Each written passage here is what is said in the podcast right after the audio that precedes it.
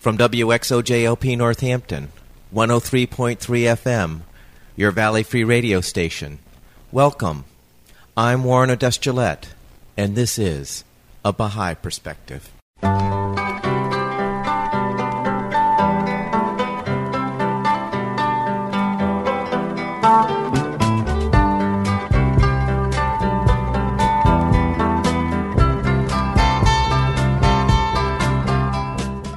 A Baha'i Perspective is a radio program that presents interviews of ordinary people who choose the Baha'i faith as a way of life. If you want information specifically on the Baha'i faith, you're welcome to visit the website www.baha'i.org. That's B A H A I dot O R G. Or you can call the toll free number 1 800 22 Unite. Today I'm playing a telephone interview with Allison Grover Khoury.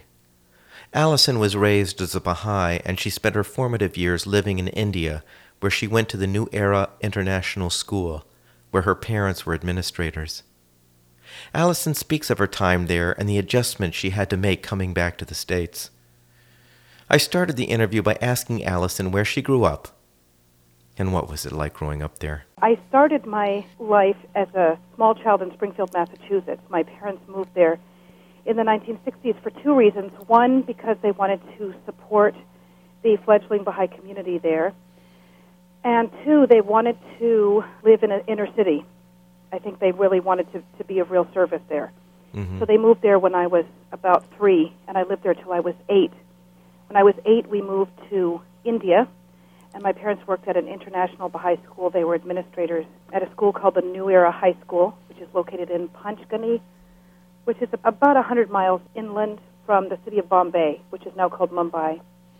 After five years, when I was 13, we moved back to the United States because my mother was ill, and my father became the director of a Baha'i school and conference center in Maine called Greenacre Baha'i School.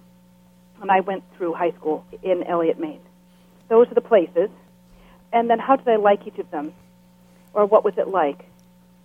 You know, my, my recollections of Springfield are a little murky because I was so young. What I remember is living in an Italian neighborhood where everybody yelled a lot, quite happily. I mean, it was happy yelling, mm-hmm. but that was a good preparation for from in, for India, where everybody yells all the time. Everybody speaks in loud voices. That was really great.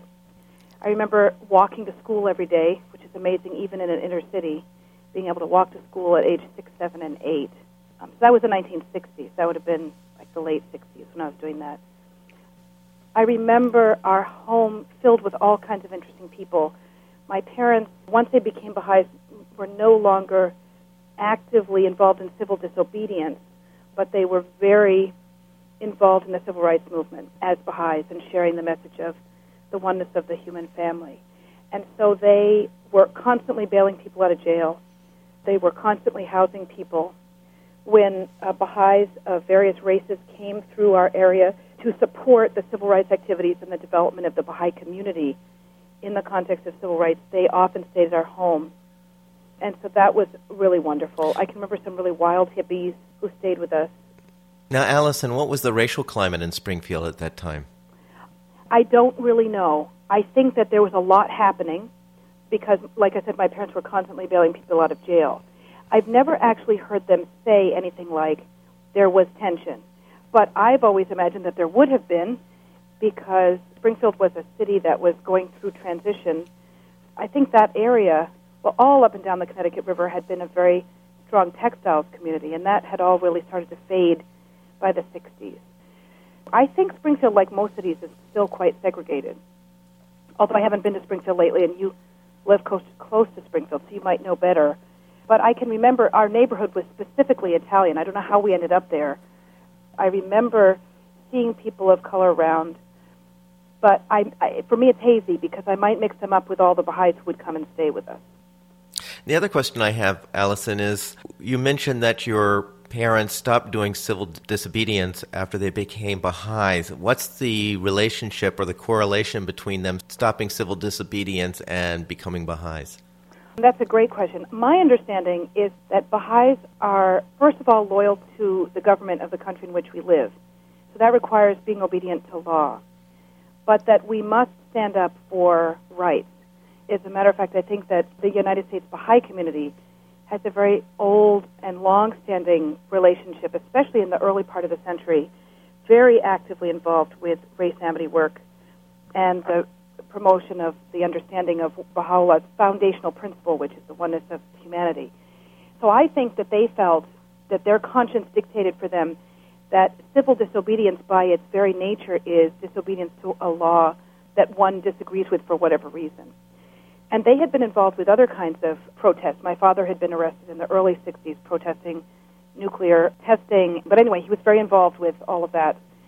So they felt that what they should be focused on was rather than protesting what was breaking down, was to be building something new. And so they chose to work on building community.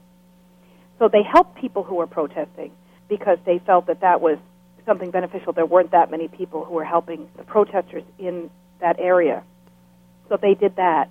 They bailed people out of jail. They gave them places to stay and fed them. But the rest of the time, they were about the work of building a new world of equality. Now, again, that's my 40 year old perspective on something that my parents did 40 years ago.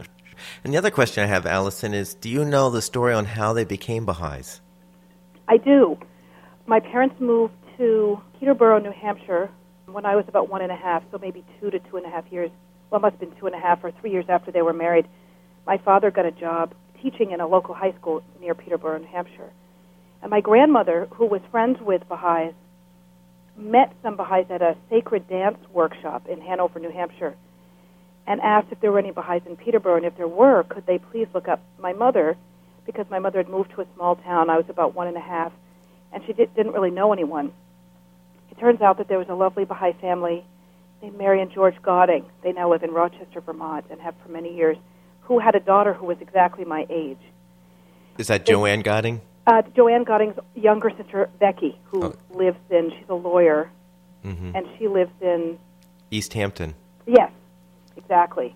And so Mary Godding turned up, and we started to play. Little, little kids started to play, and whatever it is that you know mothers and little children do when they sort of hang out. And it very quickly, the the conversation turned to spiritual matters. And my mother had really been searching. She'd been studying a number of different faiths, and she'd been searching for an answer to the question that had plagued her her whole life, which was, what happens to all of the people who either don't know about Jesus Christ or who aren't Christians? Why is it that hundreds of billions of people would be condemned to hell rather than either having spiritual guidance of their own that would come from God or who would be treated with love and given a chance to develop spiritual capacities without being Christian? And she her whole life had been sort of shushed whenever she asked that question. And she had not found adequate answers in any other religion. But that was a question that was so happily and easily answered by Mary Godding that my mother became intrigued and began to read and read. And, and she knew, immediately she felt in her heart that this was where she wanted to be, that the focus on the oneness of humanity, the building of a, of a world where the foundation of the, the spiritual guidance from the founder of the Baha'i Faith, Baha'u'llah, it would be equality in, in every sense. So, what was uh, what was the answer that Mary gave to your parents to that question, or to your oh, mother okay. to that question? Yeah. So the answer that that she gave my mother was that the understanding that Baha'is have from Baha'u'llah's teachings, Baha'u'llah being the founder of the Baha'i Faith, is that all the religions have come from the same God at different times through human history in different parts of the world to guide us through whatever social stage we're going through, as well as to provide the spiritual guidance we need to develop. That was the answer that my mother was looking for. So that meant that if one was a Buddhist, one was not immediately condemned to hell because Buddha was a uh, uh, was a, a manifestation of God's love and light and guidance on the planet for the people of India at that time. And she was so happy about this. She, she, you know, she couldn't wait to get home and tell my father she wanted to immediately become a Baha'i. That alone was enough for her. She went home and said to my father, "This is it. I found it. I found the religion that I've been searching for, which recognizes and authenticates and respects uh, every other religion and sees everyone as a sacred path leading to God, just coming at different times in human history." Uh, that was it for her, really she did go on to study very carefully the writings of Baha'u'llah. We're so lucky to have so many authorized text either in Baha'u'llah's own hand or dictated and then and you know and then approved by him. And so she just read and read for a couple of weeks and then she was ready. My father was still an avowed, I wouldn't say atheist exactly, maybe agnostic. And so he tried to talk my mother out of becoming a Baha'i, but realized very quickly that she was going to go ahead, and so she very happily joined the Baha'i community of Peterborough, New Hampshire. And he wasn't very interested. He would uh, go with her to various Baha'i gatherings, and he would take his leftist newspapers and magazines, and he'd sit and read with them very prominently displayed, so people could see that he was not interested in any religion, that he was really focused on, you know, on important social and intellectual pursuits. It really was a couple of years of friendship with Baha'is and attention, particularly from this amazing Baha'i from Maine who just spent most of his time. He was a, a fuller brush salesman. His name was Wayne Hoover, and he basically just traveled around the eastern United States and Bermuda and the Bahamas and stuff, sharing the message of Baha'u'llah with people. And he was a very forthright teacher, and so he would just say to my father, you know, really, you, you should give this serious investigation. You're a very intelligent person, and there's every answer here for you. And my father just kept putting him off. And finally, he gave my father a very strange book to read uh, called Private Dowding. It's a very odd book about a man who had received messages from some person, you know, who had died in World War One, dictating to this colonel in the English Army all about a message of peace and how that you know really war should end that World War One was so terrible and so on this book became very of great interest to spiritualists and um, all kinds of people after World War One pacifists and so on. And he gave this to my father to read. My mother was horrified and so she took the, the book into the bathroom and got in the bathtub and wouldn't come out because she didn't want my father to read it and she pretended she was in there reading it. And finally she just couldn't stand there anymore so she came out my father read it Wayne Hoover showed up, and my father was so taken by the message of peace, despite the fact that it had been written under these sort of bizarre circumstances, at least from my father's point of view, it was bizarre, that he really started to take the Baha'i faith seriously after that. By the time they were living in Springfield, he really had done a lot of reading and study and talked to a lot of people. So he became a Baha'i. Now, if you were to ask him, he would say that, that what really changed his heart was the fact that I asked him to say a prayer with me every night before I went to sleep. And that prayer, I, I loved this particular prayer. It, it, well, it's the healing prayer. The reason I liked it is because there's a part that refers to God as being our succor or our comfort. But at age two, I thought it was sucker. Uh. I sucked my thumb. So I loved this prayer because I thought it was Baha'u'llah's prayer for me as a thumb sucker. So I asked him to say this prayer for me every night. So this is how it goes. Thy name is my healing, O my God, and remembrance of thee is my remedy. Nearness to thee is my hope, and love for thee is my companion. Thy mercy to me is my healing and my succor in both this world and the world to come. Thou verily art the all bountiful, the all knowing, the all wise. So I ask for this prayer every night, and he feels that that prayer softened his heart and that those words of Baha'u'llah penetrated and healed whatever pain he had been through spiritually and what were able to, you know, cause his heart to be open. Do you know what that um, pain was? Well, I don't.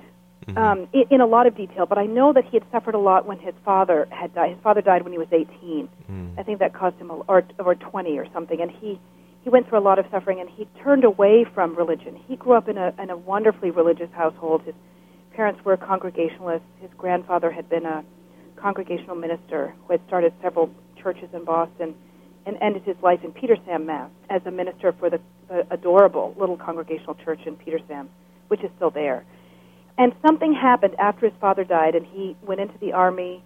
Um, he never served overseas, but he served two years in Texas, and then he got out and became a, a you know an anti-nuclear activist and stuff. Um, whatever people did in the early '60s, sort of before it was really pre-hippie. I'm, I'm not sure what else everybody was gearing up for, bef- sort of pre early civil rights movement and anti-nuclear stuff, and sort of like the Pete Seeger era. Yeah, yeah. So he had become a folk singer and uh, you know did all this kind of stuff. So I think he he had just kind of shut religion out because he couldn't figure out how you know, how to reconcile what he had grown up knowing as a Christian with all of this stuff that was happening in the world. The two, he just couldn't see the two belonging together. Now, how do you think he reconciled it? I think that he read and understood what Baha'u'llah was saying about the fact that this is a time in human history when we are in the final stages of our development going from adolescence into adulthood in which we will build peace and security on the planet and that we will each person will have the opportunity to to develop our potential through education through spiritual transformation and I think that gave him the hope that he could find find a way to make a positive contribution and that was still spiritually based rather than shutting that part out and only focusing again on just the breaking down of protesting and breaking down what had been. I would want to say that I don't believe that it's necessarily bad to protest what is happening and so I just want to make that clear that I'm I'm not casting any judgment on that. I think that the work that, that activists do is important but I think Baha'is have a different role to play because we have this guidance about how to build the new world. And I think that that appealed to him very much because I think ultimately he was a very positive person. Now, people who know him and have known him over the years are, are sort of shocked when they find out that he had an FBI record because he did all this protesting in the 60s and, you know, that he was a sort of on the verge of being an anarchist and stuff because he he went from that to being a very spiritually focused and service focused person. Both my parents have been phenomenal role models for me. So that was the start of their life, and they then ha- made a commitment to, to serving humanity, and I think that's ultimately what led them to go to India. They so were very excited about getting to work at an international school that served mostly Asians and Africans and people from India. So it's not the typical international school that serves, you know, American diplomats' kids like in the capital of the of the nation. That's a very common. There are a lot of big international schools like that. But this school, you know, our high school, really is serving students from India and then other countries in Asia and Africa. Now, you said this was a Baha'i inspired school? Yes. Mm-hmm. Yes, it was founded by a Baha'i, an amazing, remarkable Baha'i woman in 1945. It was the first Baha'i school in the world outside of Iran, which is, you know, where the Baha'i faith started. So it was the first one. And it started out as just a kindergarten in this beautiful little town up on a mountain outside Bombay and then each year they added a grade. And I think the first graduating class was in 45, like maybe late 50s, and thousands and thousands of students from different countries, like I said, in Asia, some from Africa, a very few from, from the West, a few from Australia and New Zealand in the uh, early 80s. But now it's uh, primarily Indians.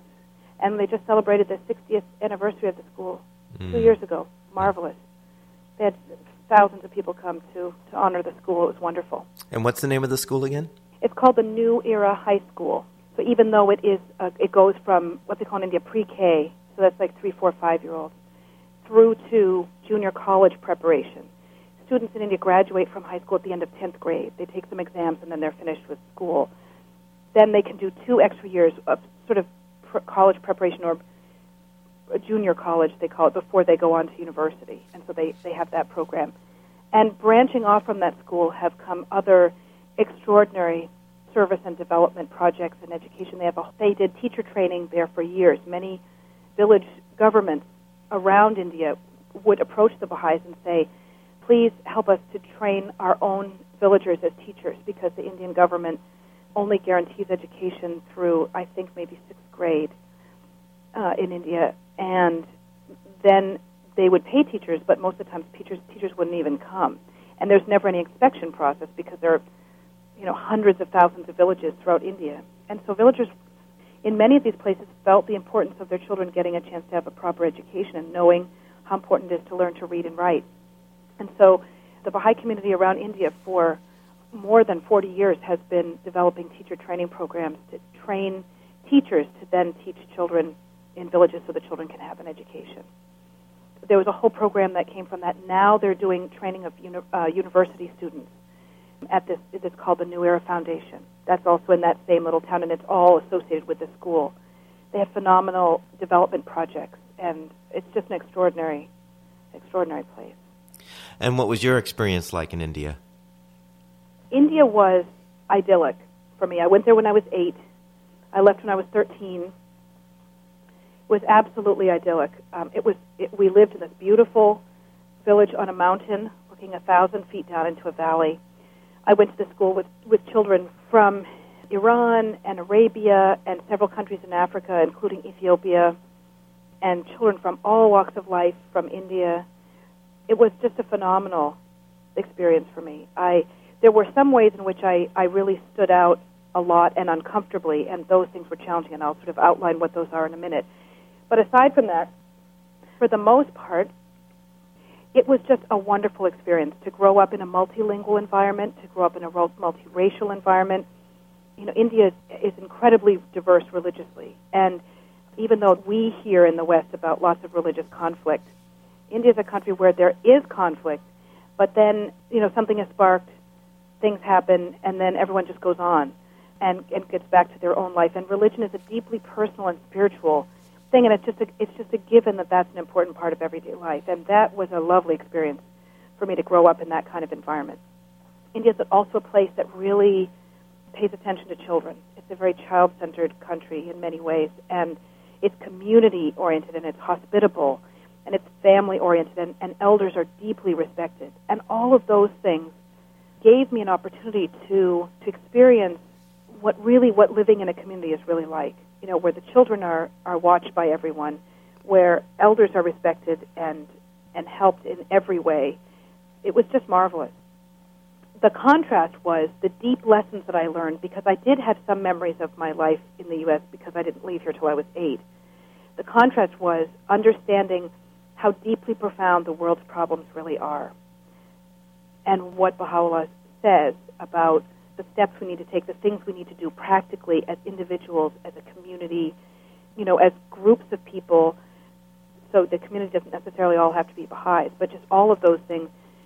That what we have to do to remedy the unbelievable inequalities and the the horrific injustices that exist. I got to see them every day. I had friends who had one change of clothes.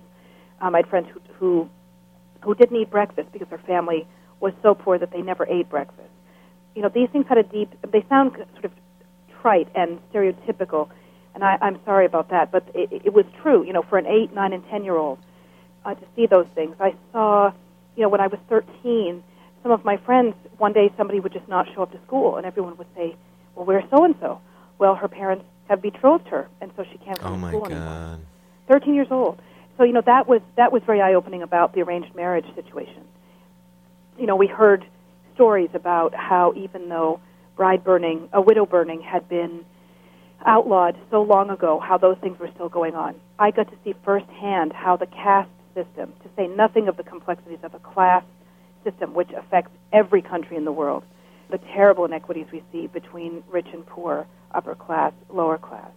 But India is, complicated by a caste system which comes from a 5,000 year old religion and so I went to school with untouchables, and I went to school with Brahmins, and I went to school with very rich children of very rich families, and I went to school with you know the children of the beggars in our town, and and our school had scholarships for those, you know, for the local children, particularly the children of the of of the beggars, so that they could come and go to the school and get it, get a chance at education. And so I saw a lot of I saw a lot of amazing things. I felt like I was seeing some of Baha'u'llah's vision for how we can be educated and spiritually transformed when we see each person as a as a spiritual being, a spiritual creation of God. And I understood that at a very early age. That I, that penetrated me very very deeply. So I was very grateful for that. The things that were difficult for me were that being American meant, even though there were only two American families, being American meant having a certain amount of privilege, very similar to white privilege in the United States but I was very conscious of it. Uh, I felt it all the time. Being the daughter of the vice principals of the school meant that there was a certain level of privilege because India is so deeply caste oriented. For example, I had some teachers who would not really grade me properly because they didn't want to offend my parents. Um, and they were afraid that if I didn't do well in a subject, that my parents would be offended, and they'd be fired from the school.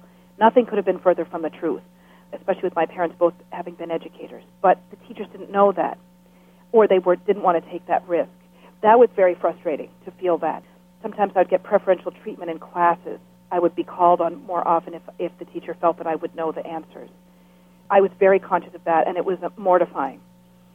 One time, I had a we had a teacher who was teaching us about the history of race around the world. We were looking at different parts of the world and what happened in terms of lighter and darker skinned and even paler peoples in different parts of the world. And when she was talking about the United States, she began to talk about how the white people in the United States were not the real Americans, were not the real people. And she told some of the history of the native peoples of this country. And to prove her point, she said she called me up to the front of the room, and we we all wore, wore school uniforms. And she had me turn around and she showed people how pale the back of my knees were, and she showed them how you, it was so easy to see the blood vessels on the back of my knees. She said any person that where you can see the blood vessels on the back of their knees, and you know that they have a lot of European blood, and that person would not be a, a, a real American. that affected me deeply. That was, of course, extremely embarrassing, but I I think that I also understood what she was trying to do, and that. How old were you, Allison? Mm, maybe I was ten. But I, but, but, but I, um, but I think I understood what she was trying to do, which was to, to help them understand the value of them being brown-skinned people or black Africans. And ironically, my mother is Native American and is a member of the Abenaki tribe, which is a tribe in Vermont. It's just received acknowledgement by the state of Vermont finally, and Quebec. So that was very ironic. But anyway, uh, I, you know, I didn't. I don't know if I knew that at the time.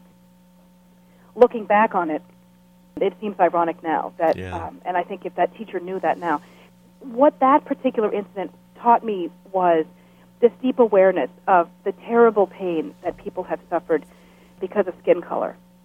And that further propelled me on this life journey of this desire to promote the oneness of the human family and to see these pains of racism that we see here in the United States.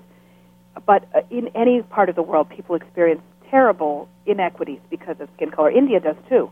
Even though India, everyone focuses on caste, caste and class, upper class Indians hesitate to match their sons with darker skinned Indian women from South India because they don't want to have darker skinned children. So there's, you know, all that is still there everywhere. Again, very much the result of colonialism, I think. Um, it may have been there. You know, there were a number of rulers who came through there. The Portuguese have been there before the English. The Moguls, who were the Persians, Alexander the Great's people had been there before that anyway, you know, race equality is a big passion of mine, so I, I can easily be distracted just into into that discussion. Sure. You know, those things aside, it, it was a wonderful experience, and I value it and, and treasure it. Mm-hmm. So, what was it like going to Maine from from your experience in India? It was a tremendous culture shock. Probably, it, it's one of the things I've enjoyed least in my entire life, and I, I you know, I've had a relatively happy life. I've, my parents are wonderful. I have a, a wonderful brother. My extended family is really wonderful. We have lots of, of fantastic friends. I, you know, I just I have a, a lovely extended circle of support. But that really was a, a terrible shock. I, I really had, a, like most people from other parts of the world who've never been to the U.S., even though I had had some vague memories of the United States, I had a very idyllic view of what the United States was. And in my mind, it was mostly all that glamorous stuff from movies that we saw. And, you know, the comforts of a lot of different kinds of foods that you can't get in India. And people having more money so you can have nicer clothes and everybody, you know, more people having cars and stuff like that.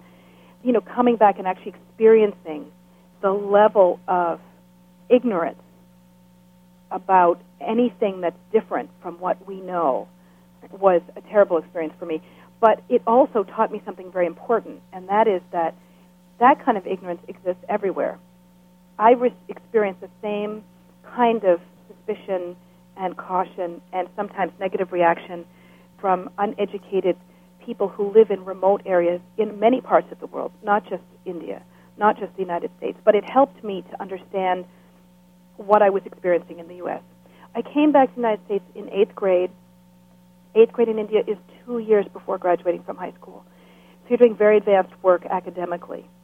Eighth grade in the United States, I don't know what it's like now in middle school, but when I came back in 1977, it was a complete joke. I was doing, you know, sort of advanced algebra in eighth grade, and in the elementary school that I was in in New Hampshire, they were doing fractions. We were doing advanced physics, biology, chemistry, and in, in the in the school that I was in, they were it was barely science, and the social studies classes were extremely unsophisticated, and um, the history was I was shocked by the the history. It was so different than what I had been taught by my parents about American history. And by that I mean things like, yes, the people who were enslaved were forced to work and weren't paid, but at least they were well taken care of and they were they were Christianized.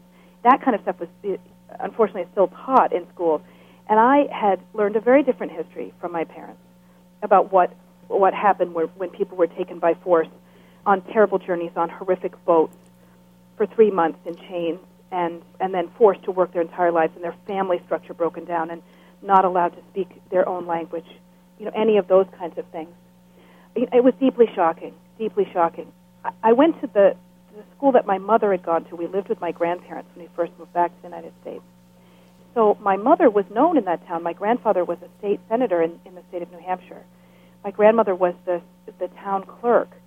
So people could not work out what was wrong with, with me and what was wrong with my brother. You know, they many of these children living in this small town in western New Hampshire had never even been to Boston so it was almost beyond their comprehension that someone would not only live beyond their area of New Hampshire, but would leave the United States or even leave New England. So I quickly learned an American accent. My grandparents watched the news every night, so I think I probably learned it from Walter Cronkite.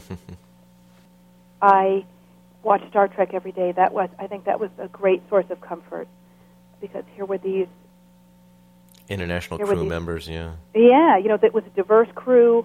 They even had someone from another planet. That was pretty exciting. And they were off, you know, visiting other worlds and actually trying to um, understand the cultures that they encountered. Although I must say that I thought Captain Kirk was a bit of a pontificator and a bit self-righteous. But, you know, for the time it was sort of radical, which I didn't know. But, you know, so I learned an American accent really fast and then just tried to blend in as much as I could. Once we moved to Maine, which is about six months later, I had started to get the lay of the land a, a little bit. My first couple of years of high school weren't that fun, but within a couple of years, I started to sort of get balanced out. And then I spent every summer at this wonderful Baha'i Conference Center, working and you know getting to see Baha'i families from all over the United States come for a week to take classes and you know and have uh, sort of have a summer vacation with their kids, and that was wonderful. So I think that sort of sustained me through high school. Mm. And what did you do after high school? I went to Simmons College in Boston to get a degree. I felt that what I should do is get a degree in rural community development and try to go back to India or go to some country and actually do something concrete and proactive. And at the end of my second year, my professor, who was who was my advisor, who was really an extraordinary woman, she was a sociologist of Syrian background, got an amazing fellowship herself and took five years off from her professorship at Simmons and then after that, the Simmons really wasn't excited about me developing this interdisciplinary major. So I transferred to an, a marvelous school called the School for International Training in Brattleboro, Vermont. Part of the World Learning, and it, it's really an extraordinary place. It started out as a language training program for Peace Corps volunteers in the 1950s, and quickly became a cross-cultural training center because they began to realize, Americans began to realize that wow, other you know other cultures are as legitimate and intelligent and world embracing as ours. So people then realized that they really had to begin to, to train people in cross cultural sensitivity and awareness and help people process what they were experiencing so they could actually help people rather than spending their whole time being self righteous and telling people that what they were doing was wrong. So that's how the school started. And by the time I got there, they had a, a two year bachelor program in international studies they were just developing a four-year program with Marlboro College, which is uh, in Marlboro, Vermont, and then they had two masters, one in international management and one in uh, teaching English or another language as a second language. And that really was a life-saving experience for me because it gave me a vocabulary to describe my life as a multicultural person, as a person who had lived for part of my childhood in the United States um, in a multiracial environment, had then moved to a, a country which is wildly different than New England. And, you know, had really just become immersed, you know, learned to speak two languages while I was there. Um, I studied four languages in school. And then, you know, coming back to the United States and trying to figure out, knowing that, that my ancestry was American and that part of my culture was American, but so much of my culture was Indian because of those five, those are really crucial years. And this program gave me the vocabulary, the cross cultural vocabulary to be able to articulate really how I felt, what I'd been through, what kind of sensitivities I had, how I observed cultures that I went to. It was a fantastic experience, and I, I'm, I'm grateful every day that I was able to go there and, and, and get that degree. Ironically, I did not go on to, I realized very quickly that, especially as a single woman, it would be very difficult for me to go back to India and work in development, and that at the very least I would need to go through graduate school and get to the PhD level. And I was just too tired by the time I, it was a very rigorous bachelor's degree, and I decided not to pursue graduate studies at that point. So I sort of pursued other other avenues and never did make it back to India to, to live or work in development. Mm. And what are you doing now? I have worked for the past 15 years as a software technical consultant for a small software company that's based in England. And that job is about to come to an end after 16 years. So I'm not sure what I'm going to be doing after that. I've cultivated a number of interests and, and areas of work, one of which is in children's literature. I'm very interested in how children's books educate all of us but certainly give children windows into other worlds and windows into other places that it may not be easy for them to get otherwise. And while that is somewhat of a luxurious process because it assumes that people have access either to books that they can buy or books that they can get from a library. So, really, at the moment, my focus is more on the United States. Uh, it interests me greatly to, to think about how we can, without being too pedantic, or preachy, as Barry Lane says, you know, really start to affect some change through reading. It certainly affected me, and there's a lot of great stuff out there. So that's one of my areas of interest. I work with a group that puts on a conference for artists who produce materials for children every year. We put this conference on at the same conference center in Maine called Greenacre Baha'i School. This will be our 11th year that we have this conference. And it's really to nurture artists and give artists an opportunity to network and really think about why are they doing this work for children? What are, what are they trying to achieve? You know, is it just this glamorous idea of how cute would it be to have a book published for children and become a children's writer, or are they really are there creative callings that that are leading them towards service to children or service to huma- humanity or whatever? So I don't know. We'll, yeah. we'll see. So why is your job coming to an end? My job is coming to an end because some changes are being made in the way that our U.S. office is managed. And so they're laying off a couple of people. Mm. And I'm one. so is that a good thing? I don't know if it's a good thing for the company or the clients. We sold ourselves a couple of years ago, the company, to um, a larger corporation. And they are very focused, very bottom line driven, very customer service focused, but they're really trying to save money, I think. And so they, they see that they're going to have most of the, the staff who are remaining are going to work at home. I think that'll be good. Working at home myself, I know that that's an extremely efficient way to work, mm-hmm. or at least it has been for me. I've continued to work for them, even though they're based in, in New England. I've worked for them for three years from Los Angeles, which is where I now live. It's incredibly efficient to work at home when you do the kind of work that we do. So I, I think that's a terrific move. And I really don't I don't mind that I was one of the ones that was laid off. I have to say, I have a two-year-old son, so I, I only work half time, but I'm looking forward to not missing any of his developments for the next couple of years if I don't have to. What brought you to the West Coast? I married the man of my dreams, and he had gotten a job here. So I ended up in Los Angeles, of all places. I've always considered myself an avowed New Englander, given that my family is is all in New England and, and are of very New England stock. So I'd never imagined that I would need to even come to a place like Los Angeles. I think New Englanders feel, well, everything we need is right here in New England. So why would we think about going somewhere else? Say nothing of Los Angeles, of all places, you know, with its famous excesses and, you know, outrageousness and stuff. But my now husband got just a wonderful job. He's an environmental chemist, and he got a great job here. So. Mm. Now you seem to have a relationship with the arts. Yes. What What is your artistic bent? My artistic bent. Well, let's see. I grew up in a very musical family, so I have been a singer all of my life. I can remember first singing in front of people when I was, I don't know, four or five years old. So that's always been a wonderful thing. I have not pursued that lately, although now I do sing in the local Baha'i Gospel Choir, and that's a really wonderful experience here in Los Angeles. I used to be a theater critic and sometimes book critic for the local newspaper that I worked for when I lived in Exeter, New Hampshire, and I loved that. Um, I've always loved the theater, always loved books. I'm still trying to figure out whether or not I have any story to tell or whether I'll pursue the editing side. The Spirit of Children, this, this group that I work with that puts on this conference every year, is pursuing more publishing. There just aren't enough publishers who are able to get enough materials out there to children. Even though there's a lot, there's just so much more and so many voices that need to be heard. And so I'm in the process of figuring out what I'll do there. But I'm a great lover of the arts and a great, I'm going to say patron, but that would be the wrong word because patrons means that people give hundreds of thousands or millions of dollars to the arts, and I'm not quite there. but you're a supporter of the arts. But I'm a great supporter of the arts. So. So, could you sing me a prayer? Sure. Would you like something in Hindi? That would be great. Okay.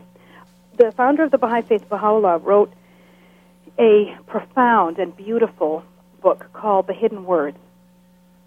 It's a beautiful book, and in, in and what he does in, in short stanzas is to address humanity, saying things like, um, "Oh my children," or O son of spirit," or O son of being."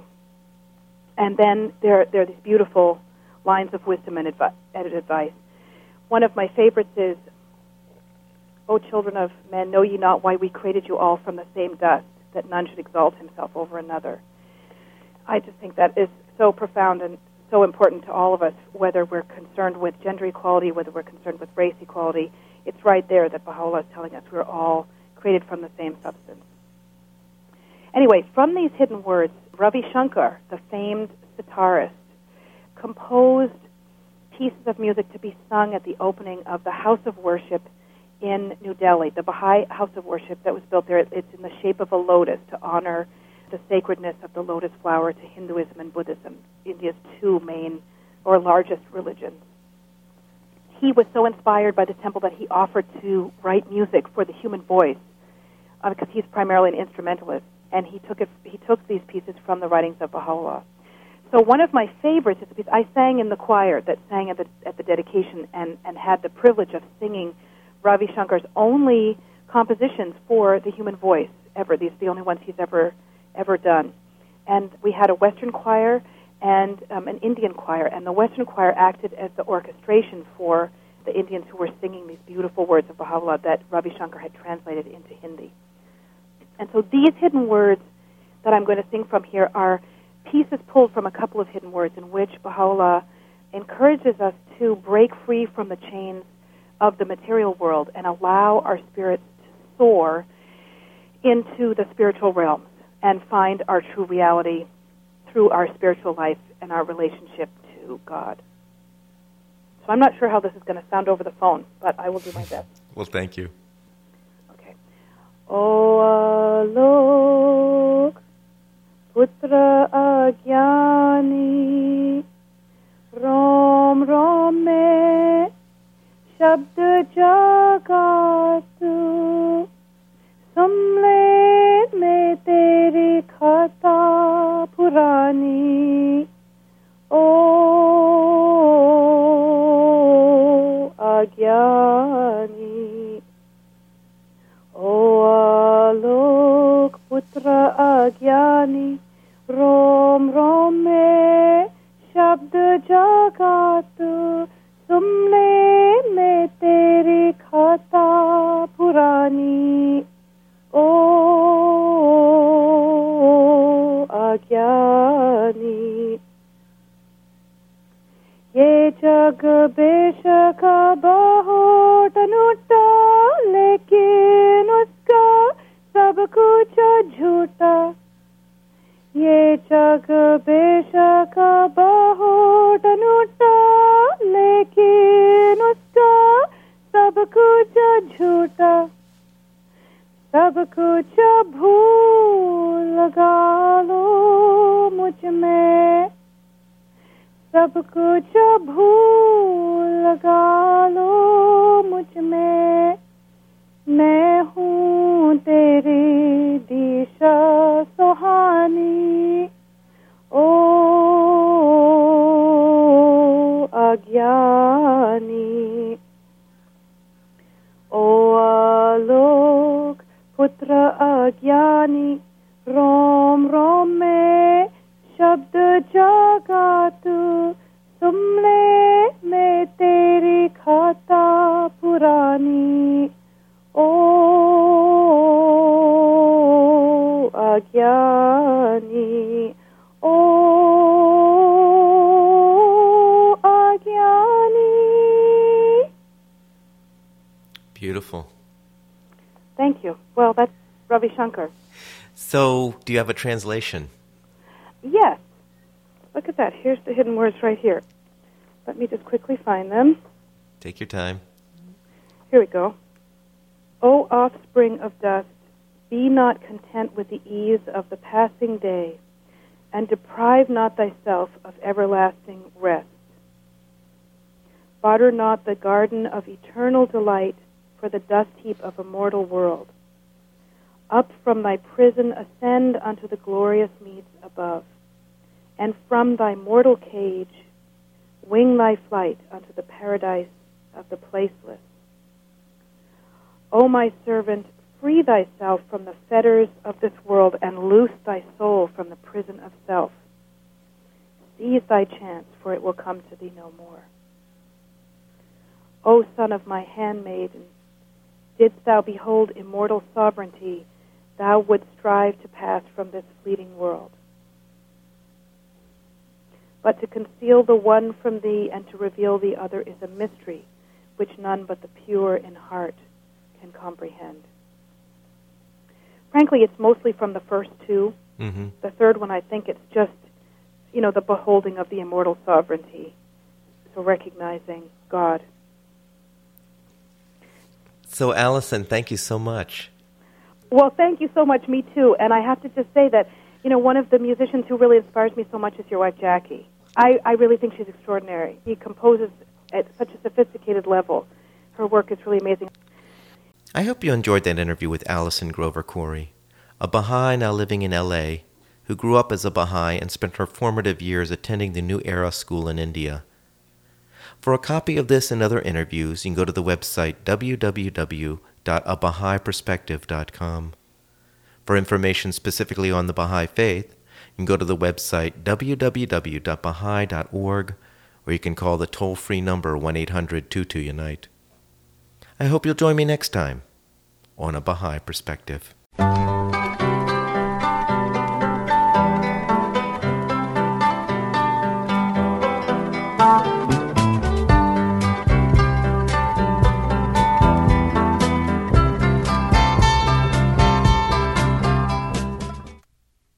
O Son of Being, O Son of Being, O Son of Being, Thy O Son heart of is Being, my home. O Son Sanctify of being, it O for my descent. O Thy Son of Being, Spirit is O my Son place of being, revelation. O Son of being, Cleanse it for Son of being, my O manifestation, Son O of being, Son of O being, Son O of being, Son of O being, Son O of being, O. Son of being, O Son of being, Thy O Son heart is of my being, home. O Sanctify being, it O for my being, descent. O Son of being, Spirit is O my Son place of being, of O revelation. Son of being, Cleanse it O for Son of being, my manifestation. O Son O of being, O Son of being, Son O being, Son of being, Son O being. Son of being, O Son of Being, Thy, thy heart is my home. O sanctify it for my descent. O Son of Being, Spirit my place of revelation. Cleanse it for my manifestation. O Son of Being, O Son of Being,